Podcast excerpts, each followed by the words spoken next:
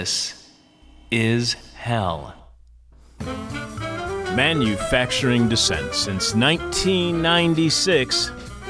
This is Hell streaming live and podcast shortly after during the week at thisishell.com. The world broadcast premiere of all four hours of every week's This Is Hell airs Saturday mornings from 9 a.m. to 1 p.m. on Chicago's Sound Experiment, WNUR, 89.3 FM. You can also hear This Is Hell in abbreviated one hour versions weekly on Radio Free Moscow in Moscow, Idaho, twice every week on Lumpen Radio at lumpenradio.com, thrice weekly on the United Kingdom based online radio outlet Beware, which you can find at bewaretheradio.com. And we are now airing on CKUW in Winnipeg, Manitoba, Canada the community radio station of the University of Winnipeg. If you'd like to hear This Is Hell on your favorite local public radio station, email us at chuck at thisishell.com or contact your local station and tell them why you enjoy listening to our show and why you'd love to hear it carried in your community. Wolves are frightening. Their howling pierces the darkness of night, sending chills down the spines of anyone who hears them. In everything from childhood fairy tales to blockbuster movies, wolves hunt humans and seem to be our natural predators. So, is it any wonder then that when uh, ranchers claim their livestock has been killed by supposedly dangerous wolves? That those claims are accepted, even when there is little to no evidence that wolves are, were responsible for the actual deaths of the cattle. The problem is for ranchers, even cursory investigations by biologists and wildlife experts reveal that, in fact, wolves are often not the culprits in these killings. However, when ranchers are actually incentivized to blame wolves for the loss of livestock, financially incentivized, including ranchers who moonlight as hunting guides themselves, Wolves, even endangered wolves, can be held responsible with often deadly consequences. In a few minutes, we'll talk to science writer Spencer Roberts, who wrote the Intercept article Cry Wolf Endangered Mexican Gray Wolf Recovery is Being Sabotaged by Ranchers Who Claim the Canines Are Killing Cattle, and the federal employees who sign off on reports. Spencer is also an ecologist, musician, and engineer from Colorado. His writing focuses on corporate greenwashing and science corruption and is featured in places like Jacobin, Wired, and Current Affairs. You can follow Spencer on Twitter at unpop underscore science. That's unpop underscore science. I'm your bitter, blind, broke, gap tooth radio show, live streaming and podcasting host, Chuck Mertz. Producing is Sebastian Wupper. Sebastian, First, did you or your wife test positive for COVID? Which will answer my second question How was your weekend?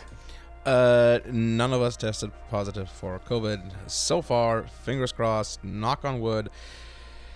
And my weekend was uh, relaxing. I didn't really do anything uh, except for test yourself for COVID. Apparently. Yeah, test myself for COVID and just hang out and just you know and, and enjoy cat company and uh, just you know just just letting your feet dangle and just. I uh, I started coming down with a cold and it's really driving me crazy because every time I get anything right now, I think that I have COVID, and that would be a huge problem for me. Yeah, I think we all we all are in that. I mean, of course, you are in the special mindset there with the upcoming surgery and. Yeah. But like, whenever I'm like, I get like the slightest hint of anything sniffle or like a scratchy throat, I'm like, uh, I'm dying. Exactly, exactly. Because my weekend started off great because you gave me a homemade lemon lemon tiramisu, tiramisu cake that was made by your wife, who is a professional pastry chef. So thank you to Chloe, as it was absolutely delicious. Uh, I didn't finish it obviously yet, but I've been trying to eat as much as I can because my doctor told me to put on as much weight as possible. I also had a, a, very productive weekend, unearthing my home office from the piles of newspapers and mail that have accumulated since I was hospitalized back in early March. Speaking of which, my doctor told me, as I was saying, to put on as much weight as possible. So uh, for my upcoming surgery. So again, thank you to Chloe for the lemon tiramisu, as apparently it's actually good for me in my current medical condition. So Chloe's actually did something healthy for me by That- giving that- me a lemon tiramisu cake. That was that was the expressed idea to put some weight on uh, on your bones. Well, thank you very much. Very thoughtful of you. More important than any of that, Sebastian, what is this week's question from hell?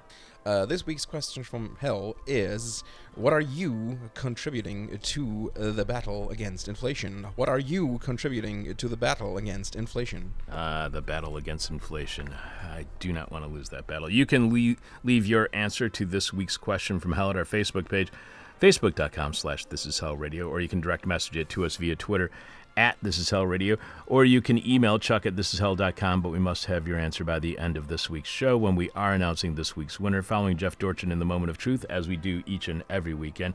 And if you do want to hear uh, an interview that we did maybe uh, eight, ten months ago about inflation, go search on Rob Larson's name, L A R S O N, at thisishell.com and listen to Rob talk about inflation just when the inflation scare started. The person with our favorite answer to this week's question from hell wins. Well, they receive your choice of whatever This Is Hell merchandise you want. The This Is Hell t shirt, the tote bag, the face covering, the face mask, our coffee mug, the This Is Hell guide to the 21st century flash drive, the winter hat, and everybody's favorite, the trucker's cap. You can see all of our merchandise right now at thisishell.com and you click on support where you can contribute to completely listener supported This Is Hell. Without you, we got nothing, so thanks to all of you for your support. Brave enough to be streaming live, dumb enough to be goofy, stupid enough to think that we can be a regular part of your weekly hangover. This is Hell, and Sebastian has this week's hangover cure. Uh, this week's hangover cure is sancocho. Is that how you say it? Yeah, that sounds good. Sancocho. According to the Smithsonian Magazine article, Go figure. Why was it in the Smithsonian magazine? Why is there a hangover cure in the Smithsonian magazine? I don't, I don't know, why I not? don't know. Why not? I guess. Uh, according to the Smithsonian Magazine article, Panama sancocho is a soup that can cure it all. The cherished stew is a welcome remedy for homesickness or even a hangover. By Antonia Muf- Mufarech? Mufarek? Mufarech? Sancocho is a national dish in Panama. Nicknamed Sancocho, the broth's full name is Sancocho de Gallina Panameño.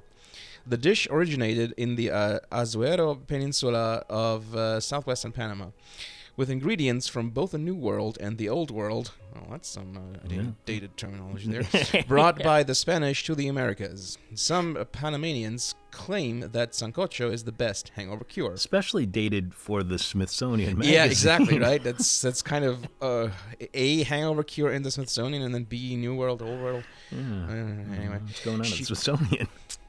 She continues. Traditional Panamanian sancocho has five ingredients: gallina, hen, yam, Yeah. Culantro. culantro. What is culantro? Oh, we'll find out. Is that like the opposite of cilantro? Water and salt. Many people add onions, oregano, celery, and other spices. And of course, a side of rice is important.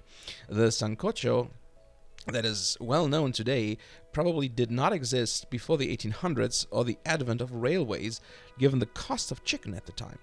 Beef was so cheap that there was a livestock crisis in 1590.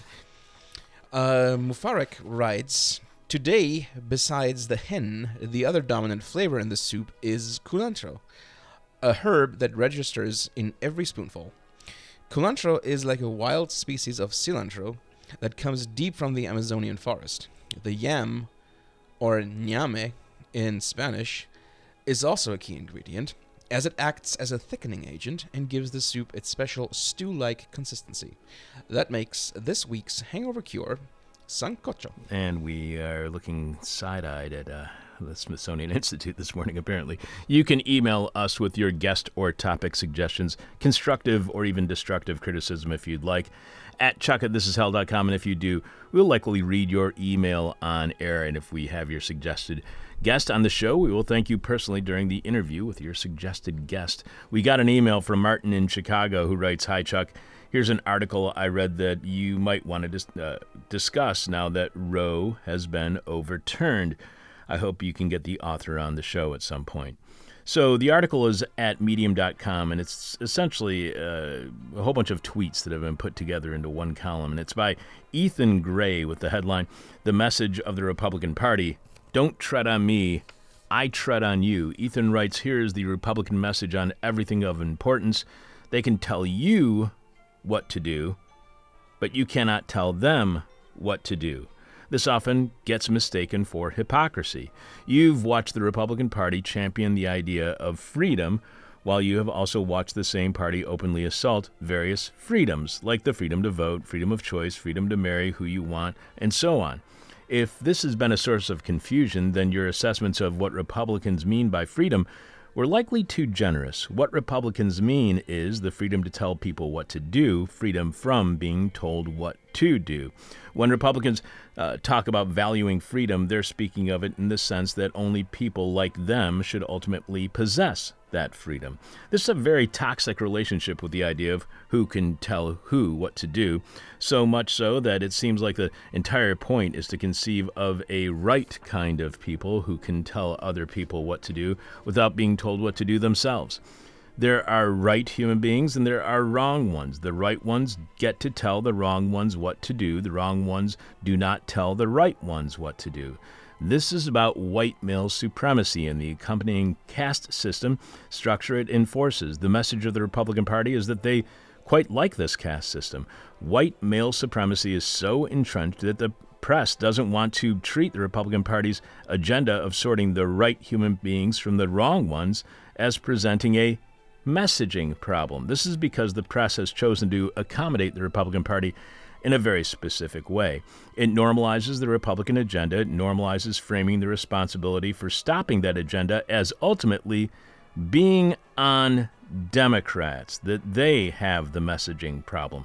White supremacy is not allowed to be viewed as a messaging problem, even when it is a threat to democracy, because if it's a messaging problem to Republicans, that sounds like you're telling them that's a problem they have to solve themselves instead of blaming Democrats. So thanks for the email, Martin. I would add that the battle over who gets to determine which freedoms we have seems to be at the heart of the partisan debate that's not only currently taking place, but has been happening for a very long time. Neither party has a monopoly on freedom, and either party claiming they are the par- party of freedom is misleading at best, and I would add, yes, hypocritical, despite what the author states. But whenever those on the right uh, fly the flag that says, don't tread on me, I can't help but think that what they are not including is, but I can definitely tread on you as much as I want. So, those of you marching at protests against the overturning of Roe v. Wade, don't be afraid of co opting the flag, that far right branding that is, in fact, very hypocritical. Don't be afraid of holding up a flag that says, Don't tread on me, because the anti freedom of choice right does not have a monopoly on freedom, and allowing the far right to do so is a huge mistake and always remember, Republicans also don't have a monopoly on hypocrisy either. Again, you can email us at chuck at thisishell.com, and if you do, we'll likely read your email on air. You can also contact us via Facebook and send us a message, direct message via Twitter.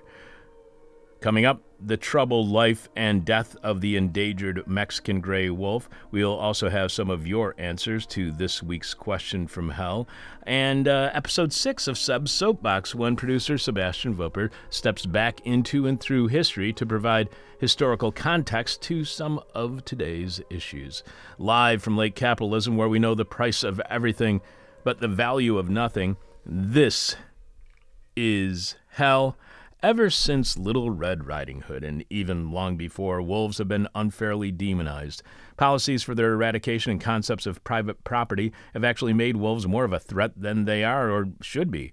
And corruption in wildlife service policies is further endangering species on the endangered species list. Here to help us have a better understanding of government policies and private sector incentives that pose a threat to an endangered species, our guest is science writer Spencer Roberts, who wrote the Intercept article Cry Wolf Endangered Mexican Gray Wolf Recovery is being sabotaged by ranchers who claim the canines are killing cattle and the federal employees who sign off on those reports. You can follow Spencer again on Twitter at unpop underscore science. Welcome to This Is Hell, Spencer.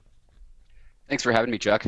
Great to have you on the show. You write towards the end of your article, I hate to jump all the way to the end, but you write that it's been said that the wolf was humankind's first companion, approaching our campfires with tails tucked and ears lowered thousands of years before the domestication of sheep and cattle. For millennia, we revered wolves as sacred spirits, smart and social, like us, but we recast them as villains and burned them like witches when we enclosed Europe and colonized the world with ranching. The modern plight of Mexican wolves il- il- illustrates how private power over public land remains a th- central threat to their existence. So, did uh, commodification, did the market, did capitalism turn wolves from friends into foes? Absolutely.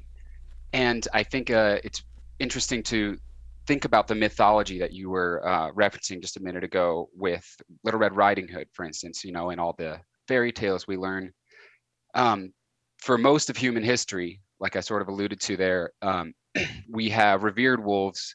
We have hung out with wolves for longer than we've practiced agriculture, right? But um, when, uh, so during this enclosure period in Europe, when uh, lands were being enclosed and privatized, we sort of developed a new mythology. And that's when we sort of cast wolves as practitioners of witchcraft, demons in the night, coming to hunt our private property, um, to take the cows, eat our children, what have you.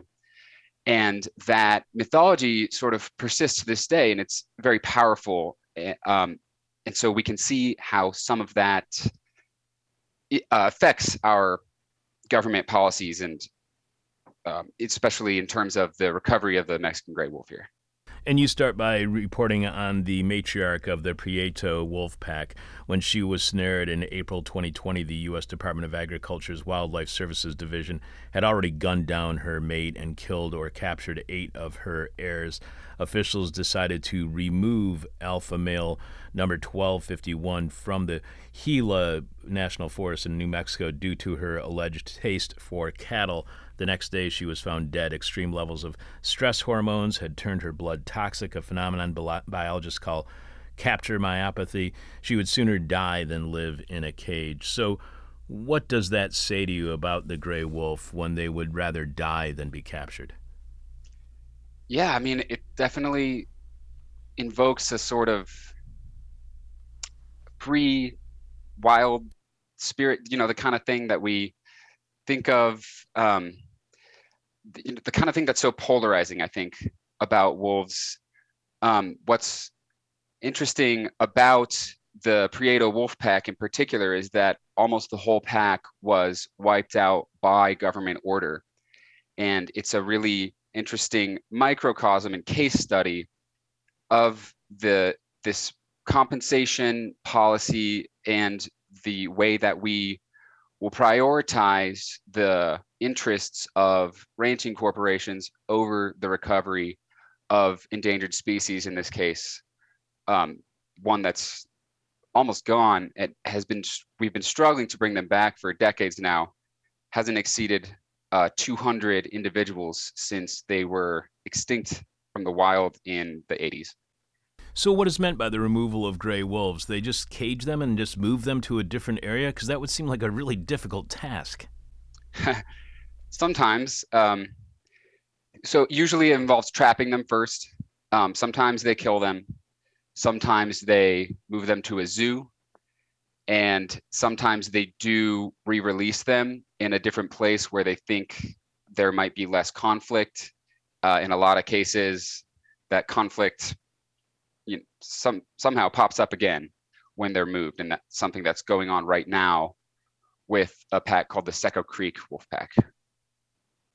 And you write that Wildlife Services justified the Prieto pack's uh, destruction by citing livestock depredation reports, which showed that these wolves were prolific cow killers. Yet watchdogs and wolf biologists have long questioned the validity of this data. Now, the former director of the agency has come forward to corroborate those suspicions. In your opinion, why would the owners of livestock supply uh, wildlife services with data of livestock loss that w- was not accurate? Is there any disincentive to supplying false data? Is there any way that they can get in trouble for lying to the government? Um, it doesn't seem like it so far. Um, it, there's not even a lot of evidence that there's there's only a few people who've actually gotten uh, experienced negative consequences from poaching the wolves, and that's the most direct threat to the population is poaching. Um, most likely from ranchers, although these incidents aren't investigated very often. Uh, and in terms of the false reports, there's certainly a, a financial incentive to the ranchers for reporting as many as many uh, cattle deaths as they want, and um, but it goes deeper than that actually, and I think there's beyond just the financial incentive because a lot of these ranchers are making a lot of money off these subsidies and uh, public financing schemes. There's a, a, a deep cultural uh, animosity against the wolves and against the government's program to help the recovery of the population. Do you think that animosity towards wolves leads to what uh, this gentleman, Robert Goose Gosnell, who administered the wildlife services in New Mexico for a year and a half as state director of the USDA Animal and uh, Plant Health Inspection Services, uh, job of which he says he inherited an entrenched and systemic uh, corruption problem? You quote Gosnell saying, I know some of these depredation uh, reports that caused wolf remover, removals were illegal. How much do you think that that corruption is guided by just that perception of wolves as something that the rangers, the ranchers just hate? Because I was speaking to a biologist over the uh, weekend. I have my sister's a biologist. I have a very good friend who's a biologist, and uh, my friend told me that this has been an antagonism between ranchers and wolves that just goes on forever, and it's always led to these exaggerated reports. So, how much do you think the culture motivates this corruption?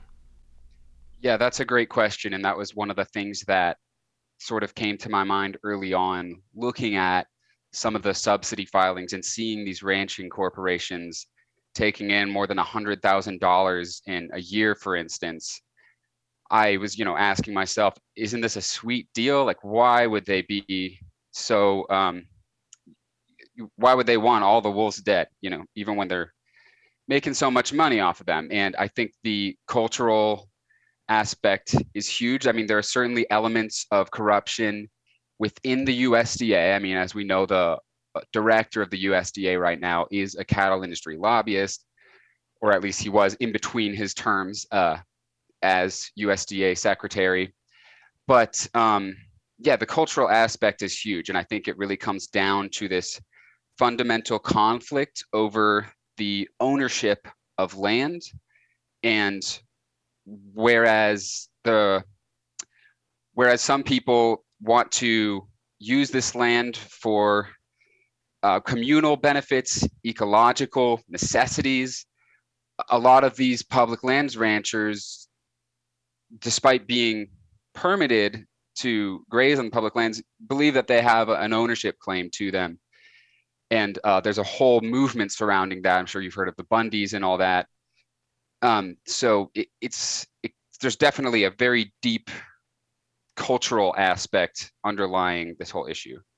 And you also uh, quote Gosnell saying, "My guys in the field were going and rub- rubber stamping anything those people asked them to, the ranchers asked them to. And you add how Gosnell described how many also worked second jobs as hunting guides for the same ranchers, whose claims they evaluated a, a violation of federal ethics codes.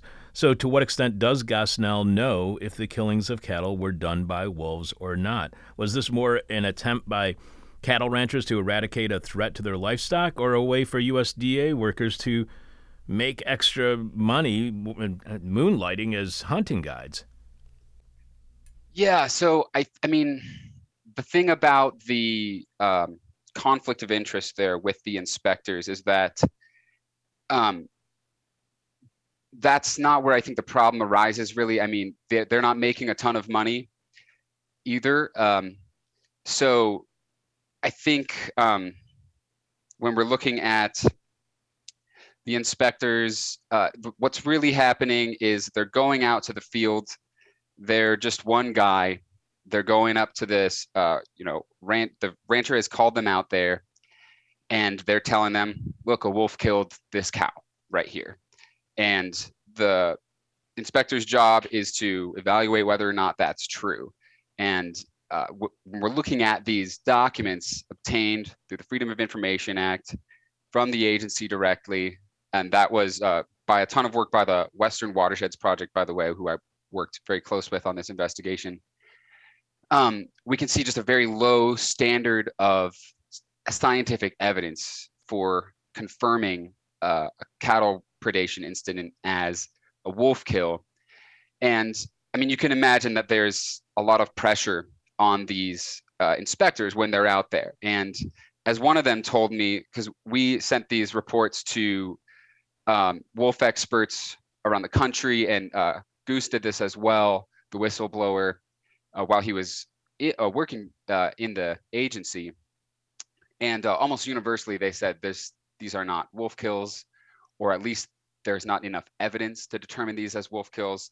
And what one of them told me, uh, who worked for 14 years as an inspector a little up north with much bigger wolves, um, they, he said ranchers can get you hired and they can get you fired. And I talked to three very high ranking government wolf biologists in the course of this investigation. And I didn't know this uh, going into the interviews, but all three of them lost their jobs eventually because of complaints from the ranching industry. So why is this why are these attacks on wolves happening more in the south than in the north? Is there something that explains why this would be happening in the south more than the north? Is it simply because there's more livestock, more cattle farming in the south or is it something more than that?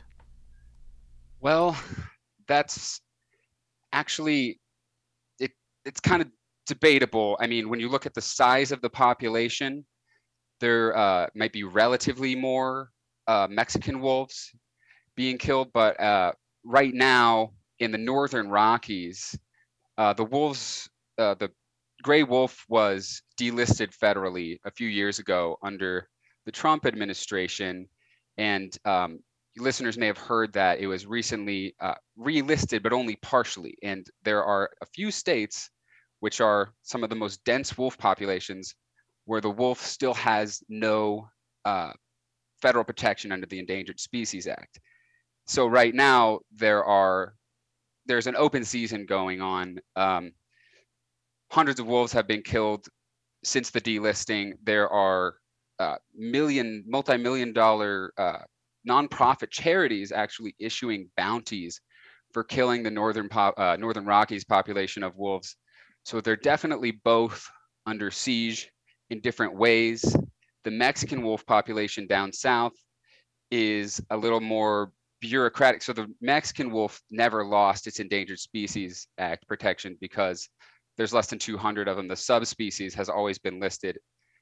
Um, but as we can see through the data and through the testimonies of whistleblowers in the agency, um, the killing continues but it's in a little bit more of a bureaucratic way or just a secretive way because despite the government ordering the uh, removal, capture or killing of a lot of the wolves, many more wolves are killed by poaching or simply just disappear and our uh, best uh, presumption is that they were also poached. So, how aware is the Interior Department of the corruption that Gosnell claims is taking place? And if they were, why did they ignore the reported corruption? Because uh, you write that when uh, Gosnell took over the USDA Animal and Plant Health Inspection Service in New Mexico, colleagues from the uh, Fish and Wildlife Service in the Interior Department, they already warned him of shady dealings. So, how aware is the Interior Department of the corruption, and why ignore it?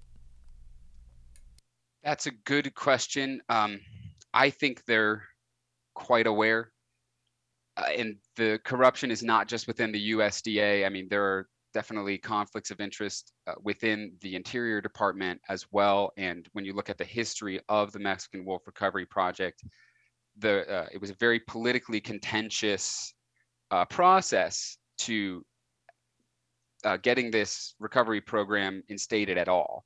And one of the things that the original director told me is that no positive advancement in the Mexican Wolf Recovery Program was ever taken by the initiative of the agency. It's always been forced by litigation. So basically, the government is mandated by the Endangered Species Act to implement this recovery program, and it has dragged its feet and half-assed its way through the whole last couple decades, and it's had to be sued uh, periodically throughout that time period in order to comply with the Endangered Species Act and uh, to make the program comply with the law. So, um, in terms of whether they're aware, I mean, they're certainly aware now. Several, uh, a whole uh, coalition of environmental groups actually wrote uh, an open letter to the uh, Secretary of Interior, Deb Haaland, and Secretary of Agriculture, um, Tom Vilsack, and uh, you know brought this to their attention, and um, you know several uh, senators and uh, House representatives have also you know echoed those concerns. They haven't received any reply at this point, so I think you can take that as you will. And the whistleblower Gosnell, he goes to biologists, to people who investigate wolf killings, and he says that everybody has told him the those aren't wolf kills that these ranchers are claiming are wolf kills. And Gosnell tells you I had big bosses coming down on me for making these kind of revelations. So uh, why would administrators be upset with Gosnell revealing that what were reported as wolf kills of livestock were not wolf kills after all? Uh, how would administrators be damaged by these kind of revelations? Yeah, well, the corruption goes presumably all the way to the top. Uh, Gosnell was told by his direct supervisor that the New Mexico Secretary of Agriculture had some sort of arrangement with the head of APHIS, the Animal Plant Health Inspection Services, which runs the Wildlife Services Agency of the USDA, which is the ones uh, that's responsible for carrying out this compensation program, these investigations, and also exterminating the wolves and tons of other wildlife, by the way, every year. So essentially, he was just exposing the corruption in the program. And obviously, that didn't reflect well on the higher ups who had been looking the other way at the least or actively facilitating this corruption at the worst. So, does that change from one party being in power in the federal government or the other party? Is there a bipartisan consensus on the killing of Mexican gray, gray wolves? Yeah, absolutely. No, it doesn't change at all. Um, and the thing is, you know, I, I don't know if what the party officials or platforms would say. They don't pontificate on these kinds of issues very often. And um, the Secretary of Interior has, you know, said many times, you know, they're very concerned about the wolves being killed, um, about, about these kinds of allegations and poaching incidents, but they don't do anything about it. And that's what it comes down to. To, to really reform these agencies, you would have to kind of clean the slate because even when you get somebody in a high ranking, powerful position like the a state director of wildlife services, there's a few people above him who can send him packing. You also point out that Gosnell later filed a complaint with the USDA Office of Inspector General and was sub- subsequently demerited and transferred out of New Mexico. He responded with a lawsuit against the federal government, which reached a settlement that restored his record and paid his legal fees. But no action was taken to address the corrupt livestock compensation and wolf removal programs he blew the whistle on. So Gosnell was shown to be in the right, but the wrong that he was reporting that was never addressed. Nope. So that's why he came to the media, right? Yeah, exactly. Because he was tired of this. He was tired of having this yeah. kind of thing going on. So we're speaking with science writer Spencer Roberts, who wrote the Intercept article Cry Wolf. Spencer is an ecologist, musician, engineer from Colorado. His writing focuses on corporate greenwashing and science corruption. It's featured in places like Jacobin, Wired, Current Affairs. You can follow Spencer on Twitter at unpop underscore science. So I want to get to a press release, and an April press release from the Center for Biological Diversity, a national nonprofit conservation organization. The center's Michael Robinson is quoted saying, This plan has to recognize that each wolf killing is a tragedy for the victim, pack members, and the endangered Mexican gray wolf subspecies that so many people have dedicated themselves to saving from extinction. I hope the government will finally take resolute action. Wildlife officials should start by Re- retrieving the telemetry receivers loaned out to ranchers. Biologists are the only ones who should have these powerful tools to strip wolves of their ability to stay hidden. Urging tolerance for wolves while giving wolf killers the tools to locate them doesn't sound cutting edge and innovative anymore. It's a bad joke that's already been told too many times. The recovery plan revision process must logically connect federal actions to the broader goal of saving these endangered animals. And it goes on to say, excuse me, from 1998, when Mexican gray wolves were intro- reintroduced, through 2020, 119 wolves were confirmed killed illegally. Dozens more radio collared wolves disappeared suspiciously. Last year, 25 wolves died. Mortality rates have not been disclosed for most. Among the fewer than 10 people who pleaded guilty in legal, illegal killings, at least two possessed telemetry receivers pre programmed by the government to wolf radio, radio collar frequencies.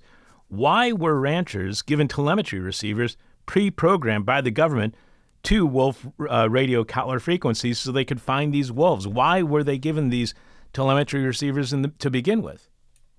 yeah, it, it's supposed to be so that they can uh, avoid putting the cows near the wolves and eh, you know instigating these conflicts or you know making it easier for the wolves to um, you know to kill the cows. Um, obviously that does not seem to be what they're being used for. Um, like i said earlier the number one cause of death despite the government orders for killing wolves despite other reasons that they um, do die the number one reason is uh, poaching. And even more than that wolves just disappear and we don't we don't know or the there what the term that the government uses is uh, lost to follow up so we didn't really follow up on why that wolf disappeared but um, you know we can sometimes make some presumptions. Um, w- what you're referencing there is uh, another active litigation suit. So most recently um, coalition of environmental groups sued the uh, Fish and Wildlife Service on the most recent draft of the recovery plan, um, talking about these poaching incidents and how the new recovery plan does not really adequately address these.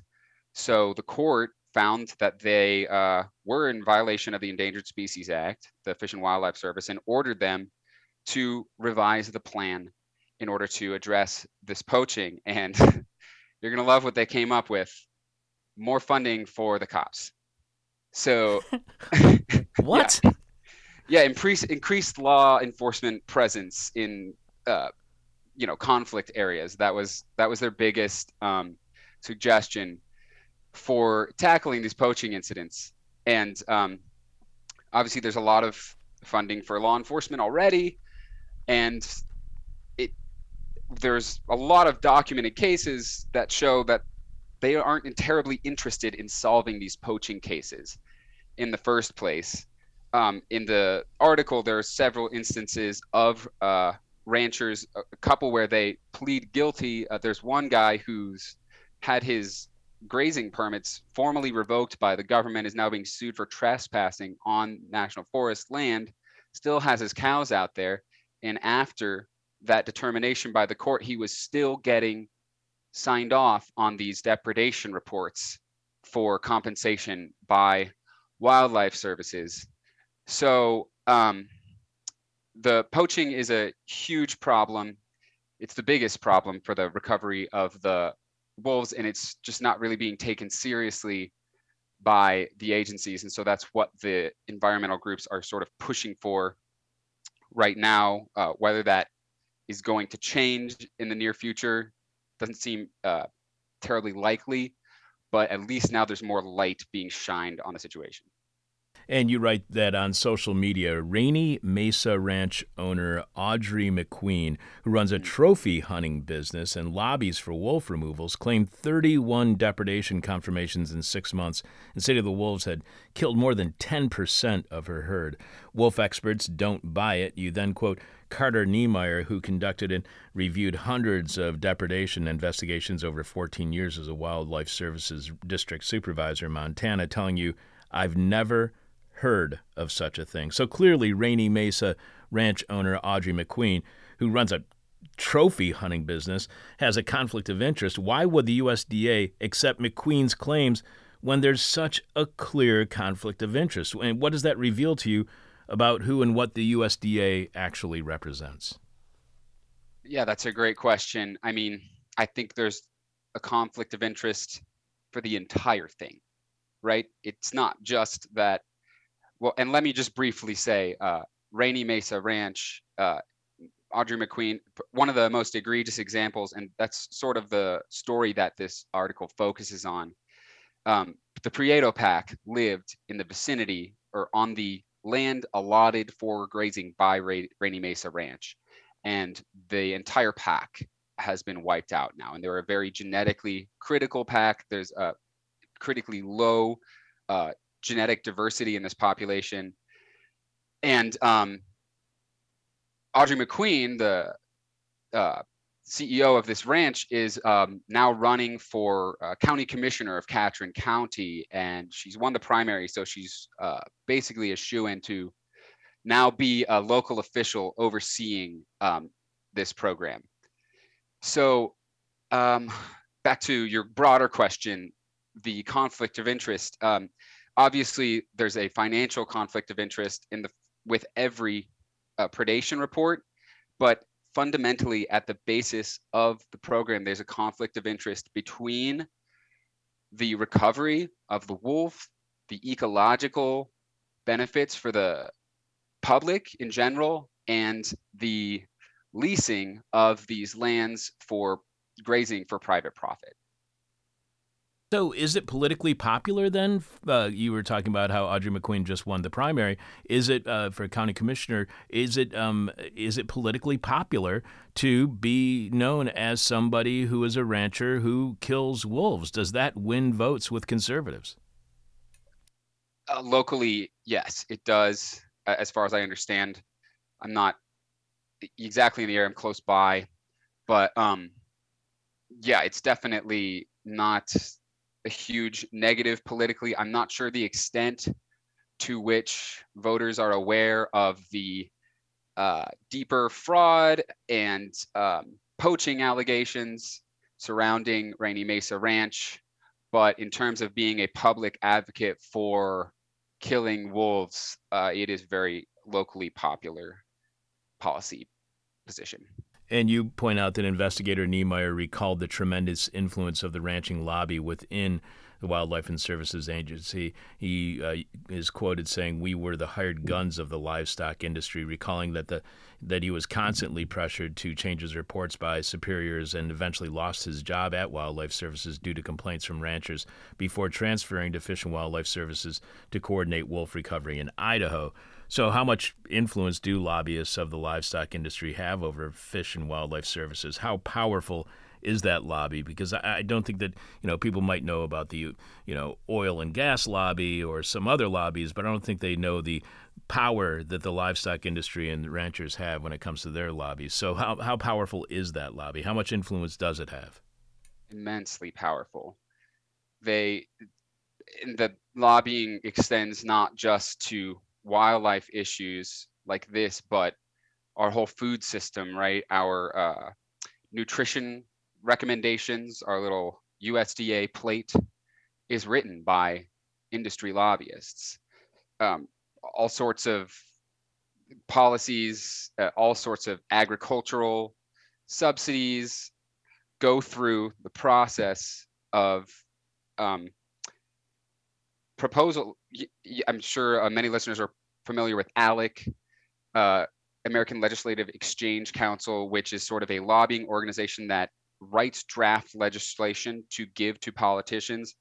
A lot of people know how the oil industry is very involved in uh, writing these regulations for themselves in terms of emissions and climate change, and the cattle and uh, uh, animal agriculture industry th- does the same thing in terms of um, all these things, uh, pollution regulations as well, especially with uh, water pollution. They're virtually exempt from the Clean Water Act, uh, the slaughterhouses, and uh, just a interesting anecdote in terms of that corruption. Uh, one of the things that Carter Niemeyer told me, the guy who worked as a wildlife services inspector for 14 years, was that uh, at one point in his career, he received a letter from H.W. Bush asking him to cook the books to change his uh, determination on these wolf investigations for somebody that he had in Montana, a rancher.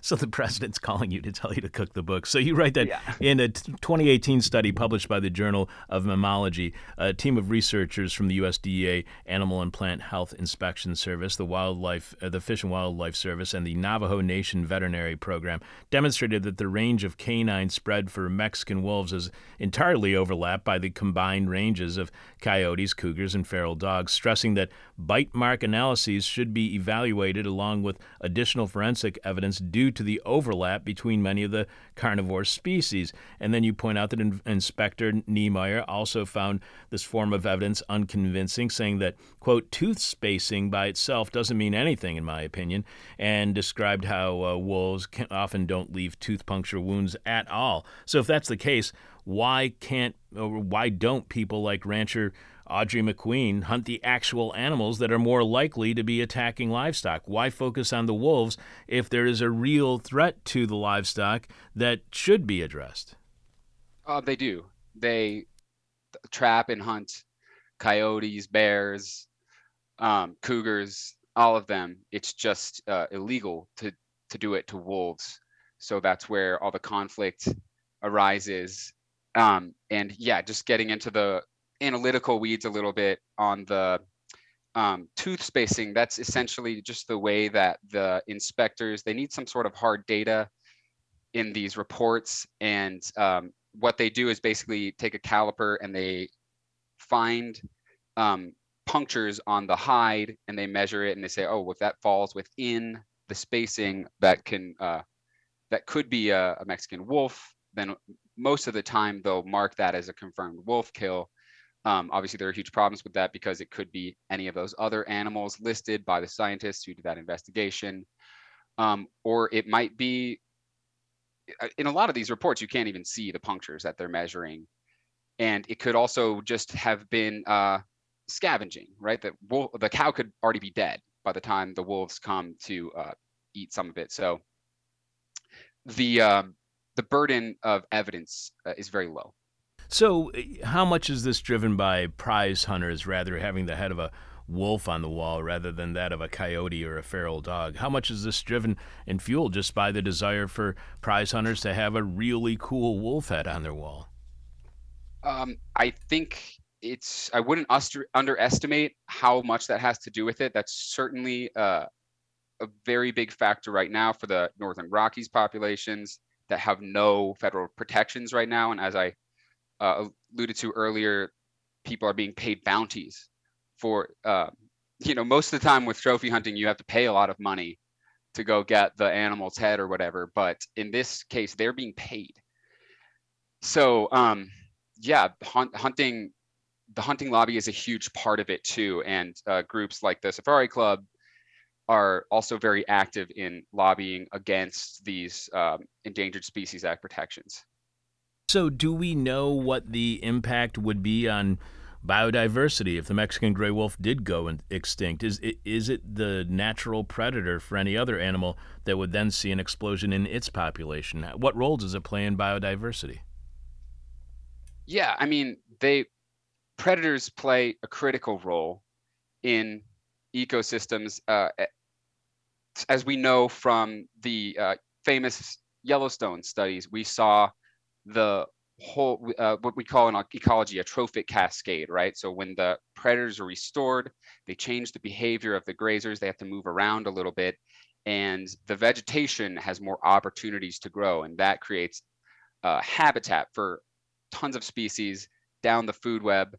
Um, having predators at the top is absolutely critical, and I think we've sort of lost a sense in general of what our ecosystems would actually look like if all the functioning pieces were there. So part of it is a shifting baselines problem where we don't actually realize the damage that not just the extermination of the predators, but the displacement of the native grazers with cattle who are in a lot of these, especially in the southwest here, um, at densities that grazers just simply did not exist at or anywhere close to um, in these ecosystems and the vegetation and the hydrology is severely affected by the government grazing programs that are also motivating the extermination of the wolves.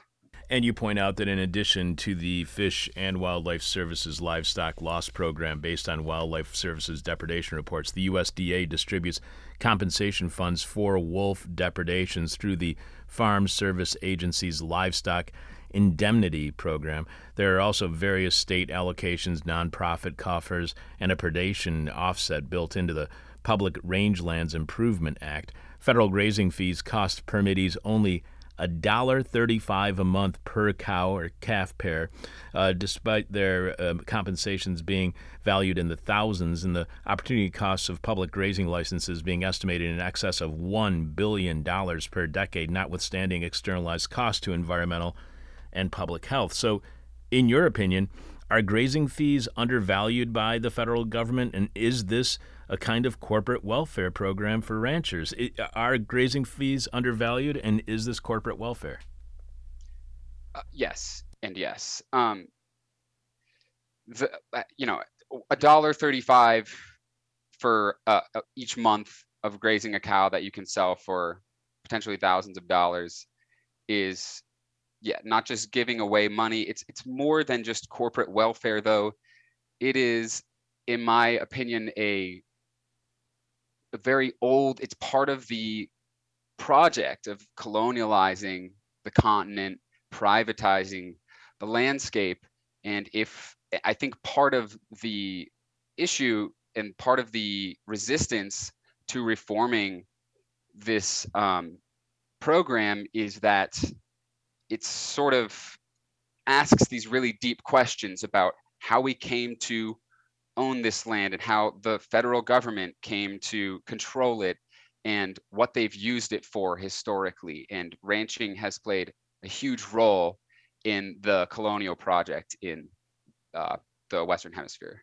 And is that why a uh, McQueen would be seen as uh, politically popular? Because see, he or she would be seen as somebody who is continuing that colonial invasion upon the land?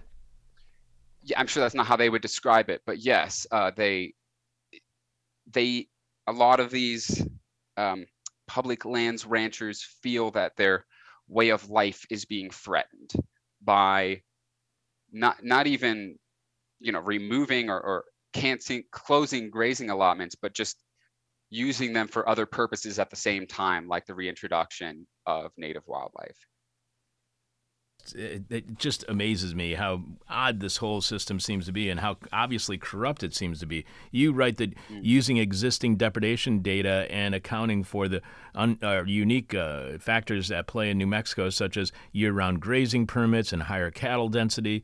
Uh, you mentioned this uh, biologist by the name of Parsons and his colleagues estimated that, quote, after the wolf population grows to approximately 100, it is projected to kill between 1 and 34 cattle annually, mostly calves. In 2020, that last complete year in the database, population surveys estimated 186 wolves. Wildlife Services confirmed 133 wolf kills. Parsons then goes on to explain to you no positive advancement in the Mexican Wolf Recovery Project has was ever taken by the initiative of the agencies. It was always forced by litigation. So how contentious is the relationship between environmentalists and ranchers in New Mexico? It's it could be really nasty. Um, yeah, and just the those figures you uh, cited there, just to give it a sense of perspective, these are you know some of the world's leading experts on Mexican wolves.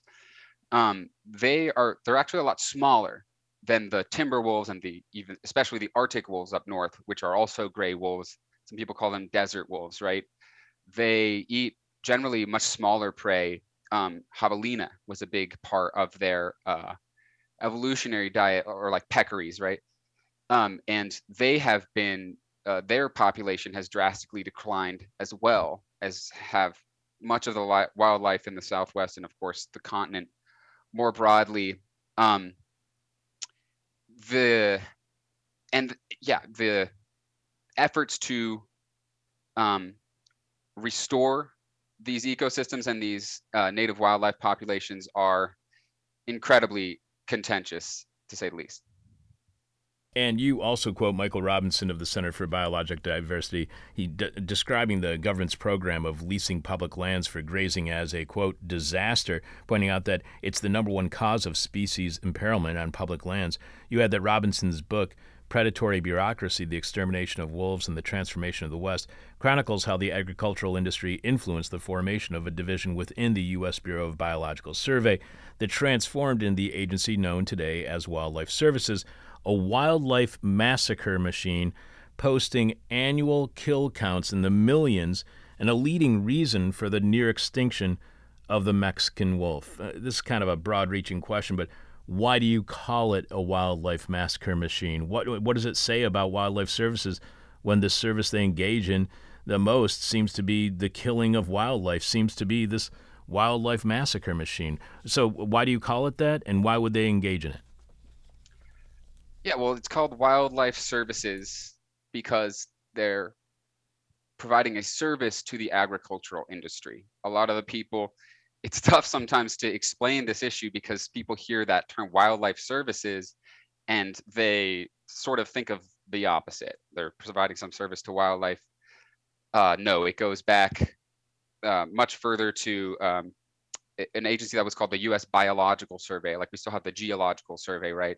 The Biological Survey um, was well, eventually what turned into the Fish and Wildlife Service and the Wildlife Services um, agencies and they sort of split wildlife services is under the USDA now, right? And obviously they are serving agricultural uh, interests.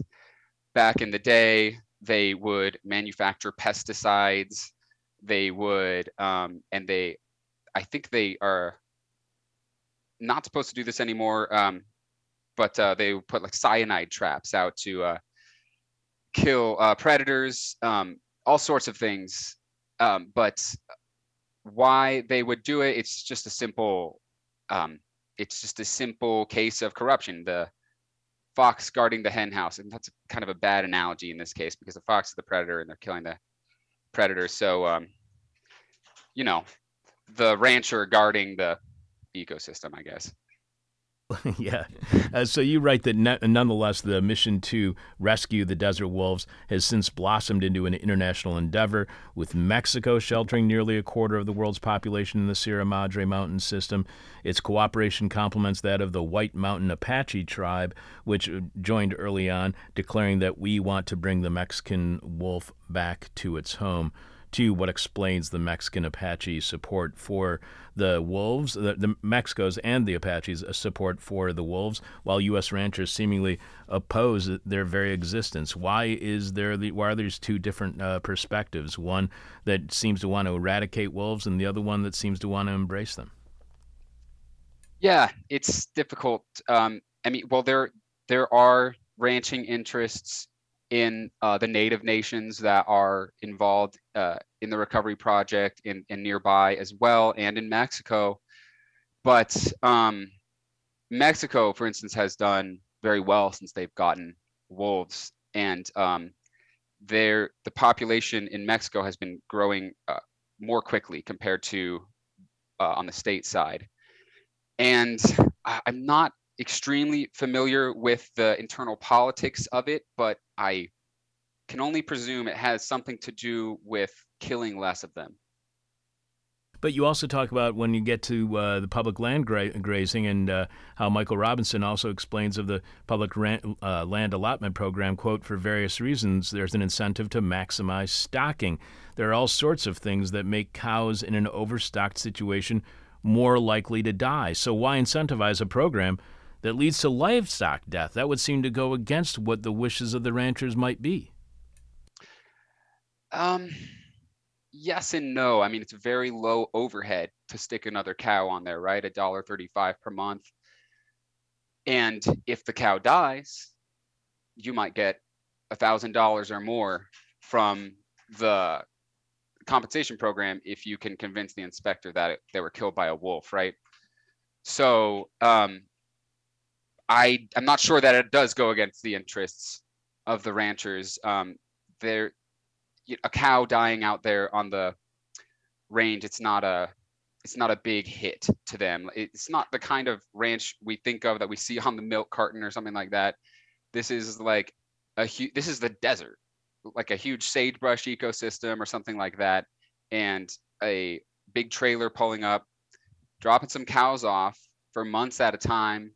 Uh, the government will help them get the, they'll redirect streams into uh, troughs so that the cows can drink. They will kill the predators. They will kill the wild horses. They will kill um, the vegetation that's competing with the forage that the cows might eat. Um, so it's all set up, you know, for the ranchers. And if they uh, take losses, that's all built in. Just two more questions for for you. Sure. Uh, you write that wolf biologist Parsons served as the Wolf Recovery Program's first director, was its architect in many ways, working for nearly a decade at the Fish and Wildlife Service and navigating immense political opposition from both ranching and military interests. Now, you kind of shocked us with telling us how this is leading to police being funded more in the protection or the eradication of these wolves supposed to be the protection, but it ends up being the eradication. So, mil- military interests? Why would the military want to see the eradication of Mexican gray wolves? Yeah, so that's actually a very interesting part of the history. Um, originally, the one of the first locations that was proposed for the reintroduction program was the White Sands Missile Range, which is owned by the Department of Defense, or you know, managed by the Department of Defense and um, the military fought this really hard and it actually ended up working for the benefit of the recovery project because it's terrible wolf habitat. I mean it's a desert. It's a beautiful desert but it's you know sand dunes. There's nothing to eat out there for the wolves.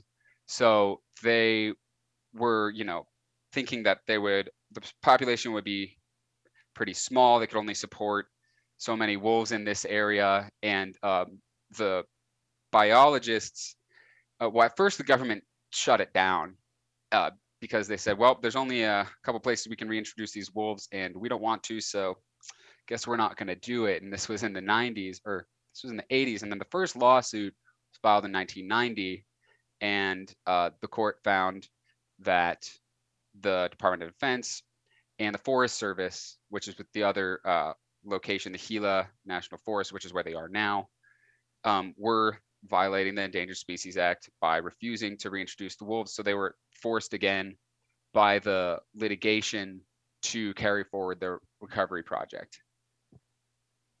One last question for you. We have been speaking with science writer Spencer Roberts, who wrote the Intercept article Cry Wolf Endangered Mexican Gray Wolf Recovery is being sabotaged by ranchers who claim the canines are killing cattle and the federal employees who sign off on reports. You can follow Spencer on Twitter at unpop underscore science. One last question for you, and as always, it's the question from hell, the question we hate to ask, you may hate to answer. Our audience is going to hate your response. You write, while the betrayal of the Prieto Pack evokes a classical tragedy, it's not an anomaly. For centuries, the United States government has persecuted predators, but now light is creeping into the shadows of its operations.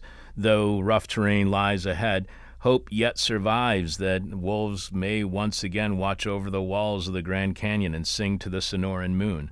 With ranchers, with disinterested police, and military interests involved, how much hope do you have for wolves, uh, considering the power of the ranchers and their lobbies and the demonization of wolves? How much hope do you have for the Mexican gray wolf to evade and avoid extinction?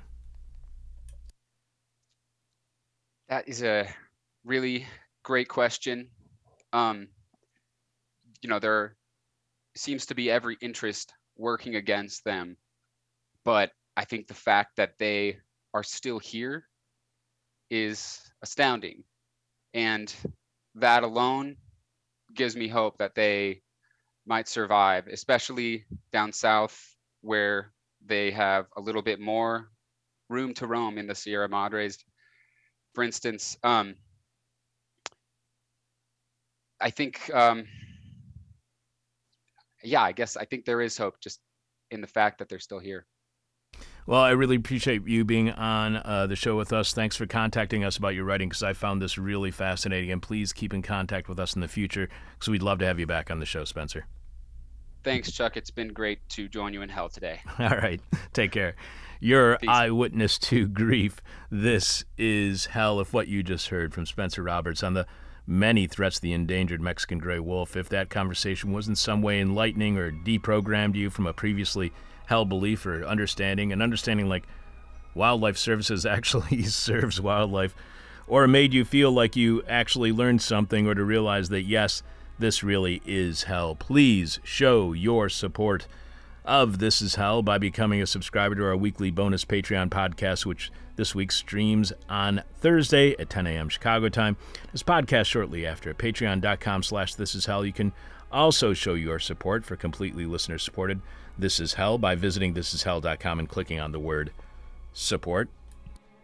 On last week's Patreon podcast, we went back to small town America, the northern part of Michigan's lower peninsula, to do our best at understanding rural Americans who, by chance, just happen to have a very negative view of us big city Americans. It's a reminder that the views of some who live in the country have just as skewed a view of city dwellers as urbanites have of their rural counterparts, all fueled by mainstream establishment corporate news media that loves to deal in stereotypes of both. Really dumb it down for all of us, make it simple for us to understand stupid ways of looking at the world. We also shared an interview with Gara LaMarche from July 23, 2005. At the time, Gara was the vice president and director of United States programs at the Open Society Institute.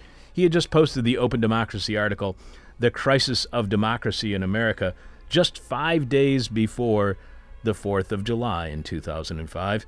Gara was writing that the pillars of American democracy, the open society, the culture of law, free media, independent science, and academia are under assault from the radical right, and a serious coordinated response is needed, founded on robust and honest debate.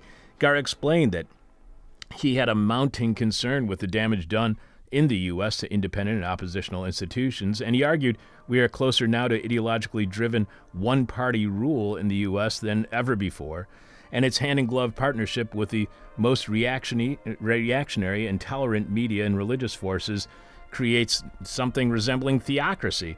So, no, it was not the kind of writing that was being discussed in the establishment corporate mainstream news media, which at the time was too busy celebrating the 4th of July and what they insist is the greatest country the world has ever offered humanity.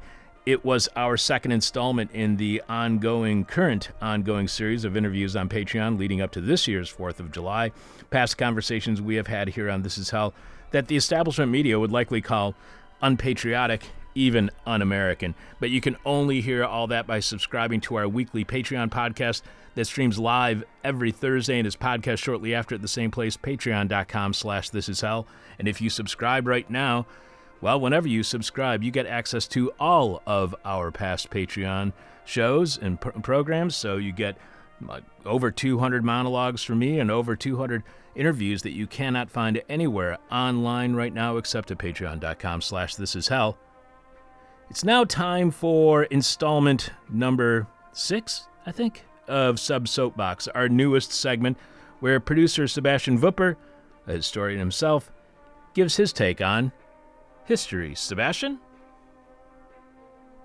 I'm here. I'm here. I did not fall asleep. I'm glad you didn't fall asleep. We've had that problem before with past producers. You can't blame them though; they were out until like four in the morning, and then you know it's a Saturday morning. When back then it was really rough. Oh, well. Anyway, Seb's soapbox. So today's installment is kind of a continuation on a little bit on last week's. Uh, so last week I talked about that the past has a relational connection to the present, but not a progressive one, and that is something I want to expand on, especially in the light of the just horrifying Supreme Court rulings of the past week and the week to come. I mean, just today they, um, yeah, the the separation of church and state is eroding.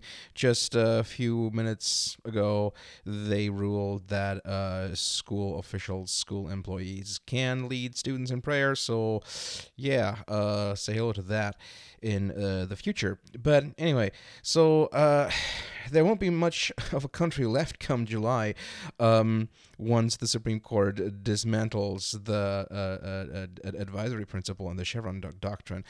Um, uh, but anyway, what does that that mean? What does it mean that the past is relational to the present and not progressively related to the present? Um, it means that there is a connection between yesterday and today, but it does not mean that today is an improvement on yesterday, not necessarily. And that's extremely important to understand in this current moment because, well, chances are that you've been lied to by well intentioned people but regardless, you probably have heard this old Martin Luther King Jr. bromide that the arc of the moral universe is long, but it bends towards justice. And, well, I'm sorry, but that's just not true because that assumes that there is a moral universe. A universe, however, uh, the universe, however, that that we have doesn't care. It has no moral. There is no bending towards anything. That bending is just a post facto reading into events that took place. Am I saying that Dr. King was wrong? Yeah, kinda. I'm generally not a fan of any kind of just world theories, or rather fallacies as I see them, because the past wasn't worse than today just because now we have iPhones and women can have their own bank accounts. Uh, thinking that, that the past was necessarily worse than today is a pretty dangerous assumption because it assumes that the world just gets better by itself, and uh, the Supreme Court kind of demonstrates that that's simply not the case. Um, I sometimes wonder why people think that way. There is something soothing about the idea that everything inevitably inevitably bends towards everything becoming better. Things will, will be all right no matter how bad things seem right now. What, That seems to be the message here. Worse, the message appears that everything will essentially work out by itself because, well, that's the natural way of things. There's some sort of inevitability to it. But rights rights are hard won and can be easily lost if we think that they just stick around by themselves without vigorous defense. I wonder what people who disagree with the Nazis in Germany would have thought about this. After all, for all its failings, the Weimar Republic, the uh, kind of type of Germany, I mean, Germany is kind of weird because it just goes through various iterations, uh, was still a freer country than Nazi Germany was by almost all means possible. But neither was Germany's fall into Nazism a fluke, nor was it a progression over, over Weimar Germany things got inar- inarguably much more, much, much worse for quite a lot of people. And that's before the war and the Holocaust began. I mean, began in earnest anyway. And one can find similar examples across history. For example, historian Ira Berlin, uh, established esteemed historian of uh, uh, Black America, warned about this when looking at the long history of African Americans, which in the high school textbook version is often portrayed as a linear narrative that begins with enslavement and progressively improves through the waypoints of emancipation, liberation, and then finally the civil rights era towards full equality and culminating in the election of Barack Obama as the first black American president. And this is a narrative that the historical record simply does not support. Because, first of all, slavery was not an unchanging institution, but one that waxed and waned across the 250 years of its existence in the United States. Like, again, everything people do, slavery itself had a history. The institution underwent tangible changes over time. At first, African slaves were not much worse off than white indentured servants, but then, through the introduction of black codes and the invention of the black white spectrum, I, I am grossly oversimplifying here, just bear with me. Slavery changed into a much harsher regime that made acquiring freedom for black people much, much more difficult. And then things remained relatively stable until the Industrial Revolution and industrialized cotton cloth production turbocharged the demand for, well, cotton. And that in turn turbocharged the demand for slave labor and overall worsened the situation of the enslaved people drastically until the Civil War. And then emancipation happened and things got largely better for black people at, uh, during the Reconstruction era. But then Reconstruction failed, and under Jim Crow, and under the Jim Crow regime that followed, black people were again reduced to lesser citizens with fewer rights, that were robbed of hard-won freedoms and rights that they had wrested uh, during the Reconstruction era. And the list goes on and on. You get the idea. Ira Berlin calls this contrapuntal history. The present is not the high point, not the end, not the end point by, by it's not the high point by, by being the virtue of the being the latest point in history. And things do not perpetually get better for people. The world does not always improve, even though it might seem that way. Just think of where the Industrial Revolution eventually leads us to climate change and the atom bomb humanity was never able to destroy the world they live on before the fruits of the industrial revolution came came to came to bear fruit. Um yeah anyway. And and that the world always improves is simply a fallacy especially when it comes to minority rights. The world does not automatically strives does not automatically strive towards the best, most just situation possible, just because the present is the current, if fleeting, endpoint of history at any given moment. And that does not mean that the best moment in time is right now, especially not for everyone. The problem here is that we as human beings need narratives, and history, or rather the world, does not naturally provide those. Things are messy, always, and historians can show trends and find narratives in the mess, but those don't emerge naturally and certainly uh, are not just there to be discovered. However, as people, we are animals that are wired for pattern recognition and we seek patterns in the mess. And we also want positive reinforcement and ultimately are easily roped in with narratives that everything will be all right, even if it clearly won't. So, what's the point of this exercise? People need to be careful when being told that everything will be all right and that the world is fundamentally just. This seems to be deeply rooted in the American psyche. When it comes to progress, to minority rights, to making the world a more socially just place, those victories must never be taken for granted. Because the world is not just, the world does not care, and is ultimately completely indifferent towards people. Rights come to those who fight for them and who keep fighting for them and keep defending them tooth and nail. We need to foster an understanding that the world is not just and that there are no real narratives and that progress is a waxing and waning thing without any fixed end goal that can easily be lost. Maybe this is the German in me, where we have been told to be watchful for warning signs of Nazism, Nazism returning for most of our lives, since just because there were defeated in 1945 doesn't mean that they went away completely forever. And it doesn't mean that they can't come back to power in some other form, in some other place. Another thing to keep in mind here is that we are living in a country that is politically carved up between two opposing fronts. Another prevalent narrative here is one of the pendulum. But uh, I, I also don't think that the oh the pendulum swung hard in the direction of the left so now it's swinging right so just wait and it will come back around is in any way a useful way of looking at things because that again is a narrative that implies that there is a natural motion in these things. The, that notion breeds passiv- passivity. Why bother working for change if you can see that pendulum will just swing back in time that narrative also implies that the Obama administration, for example, was as far to the left as the Bush administration was to the right, which, yeah, I, I wish. Those are simply false assumptions. Also, there are many more poles to the world than two poles on a pendulum.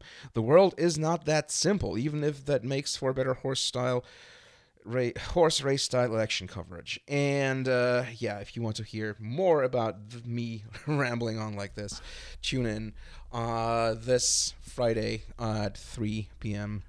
Uh, Central Standard Time on our YouTube channel. This is Hell Radio. 1996. Yes, you YouTube. can hear the extended dance mix of Sebastian's Seb's Soapbox again, 3 p.m. Chicago time on YouTube channel. This is Hell Radio 1996. And real quick, on today's 6 to 3 uh, Supreme Court decision in the case of the football coach leading post game on field prayers with his team, the court uh, argued that this is a limited decision because it only deals with non school private activities. But how is it a non school private activity when it's at a football game a public football game which has a public audience while the football team, football coach, and the football, uh, well, the football players are wearing that school's uniforms. And I've heard from uh, people who have been in these kinds of relationships with their uh, athletics coaches in the past that if they don't engage in those prayers, that sometimes they don't become the starter of the team. They don't get the, the opportunities that the players who are in, actually involved in those prayers get on the team. So I don't see, first of all, how this is a limited decision. And secondly, I don't see how, I can see how this is has a huge impact on the students and leads to discrimination based on religious beliefs. Anyway. And also, what would have happened if this coach coach's name had been I don't know, Ali? Yes, exactly. What if he was insisting that they pray to Allah or some other non-Christian religion? People would be going through the roof over this. So, Sebastian, please remind us what is this week's question from Helen share with us a few of the answers we have already received from our listeners. This week's question from hell is What is your contribution to the battle against inflation? On Facebook, George P. says, A labor theory of value. Oh. Uh, Fabio L. writes on Facebook too, Opinions on Facebook. And Adam A says, given that we are presently saddled with a bunch of incompetents at the wheels of government, attempting to slow inflation by openly scor- scorning anyone with even a small amount of debt, leading to a middle class shift towards a party whose platform is a bitchy side into. Wait. this is just as family as I am. uh, and slide into armed theocracy. Perhaps we should finally follow the advice of the pa- of past This Is Hell guest Ola and not pay those debts. In short, my answer is nothing. Let us all contribute nothing. I like that. That's a good one, Adam. Even though it was lengthy, that was very good yeah, at the end. yeah, nice yeah. punchline. And that is all we have at the moment. Uh, you can email your answer to this week's question from hell to chuck at thisishell.com. You can post it on our Facebook page. You can tweet it at us, but we must have your answer by the end of this week's show. I'm your bitter, blind, broke, gap tooth radio show, podcast, and live streaming host, Chuck Mertz. Thanks to Sebastian Wupper for producing, as well as another edition of Seb's Soapbox.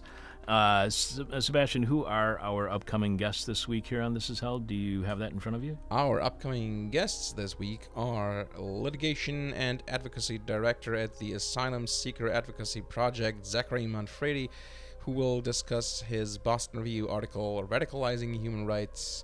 Critics say human rights disclosure. No, human Discourse. rights discourse blunts social transformation. It does not have to. And then on Wednesday, we have The Intercept's Jon Schwarz, who will talk about his recent article, Right Wing Supreme Court Continues Its Great Fraud About the Second Amendment. And we'll have This Week in Rotten History from Ronaldo Migaldi, Moment of Truth from Jeff Dorchin. A couple real quick special thanks. Special thanks to Neil C. We really appreciate your support when you went to thisishell.com and clicked on support. Truly appreciated. And we got another package from the wonderful people at Wild Folk Farms. Every so often, they'll send me a whole bunch of CBD stuff, and they did so again, knowing that I was going through my surgery and my health issues.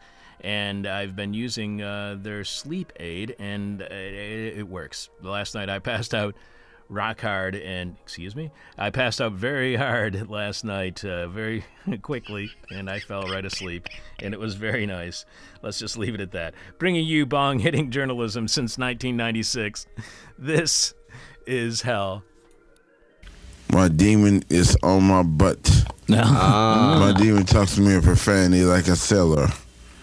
And my demon tries to knock me down. And my demon tries to put me on a hell ride. Thank you for listening to This Is Hell. For more interview hell and to support the show, visit thisishell.com.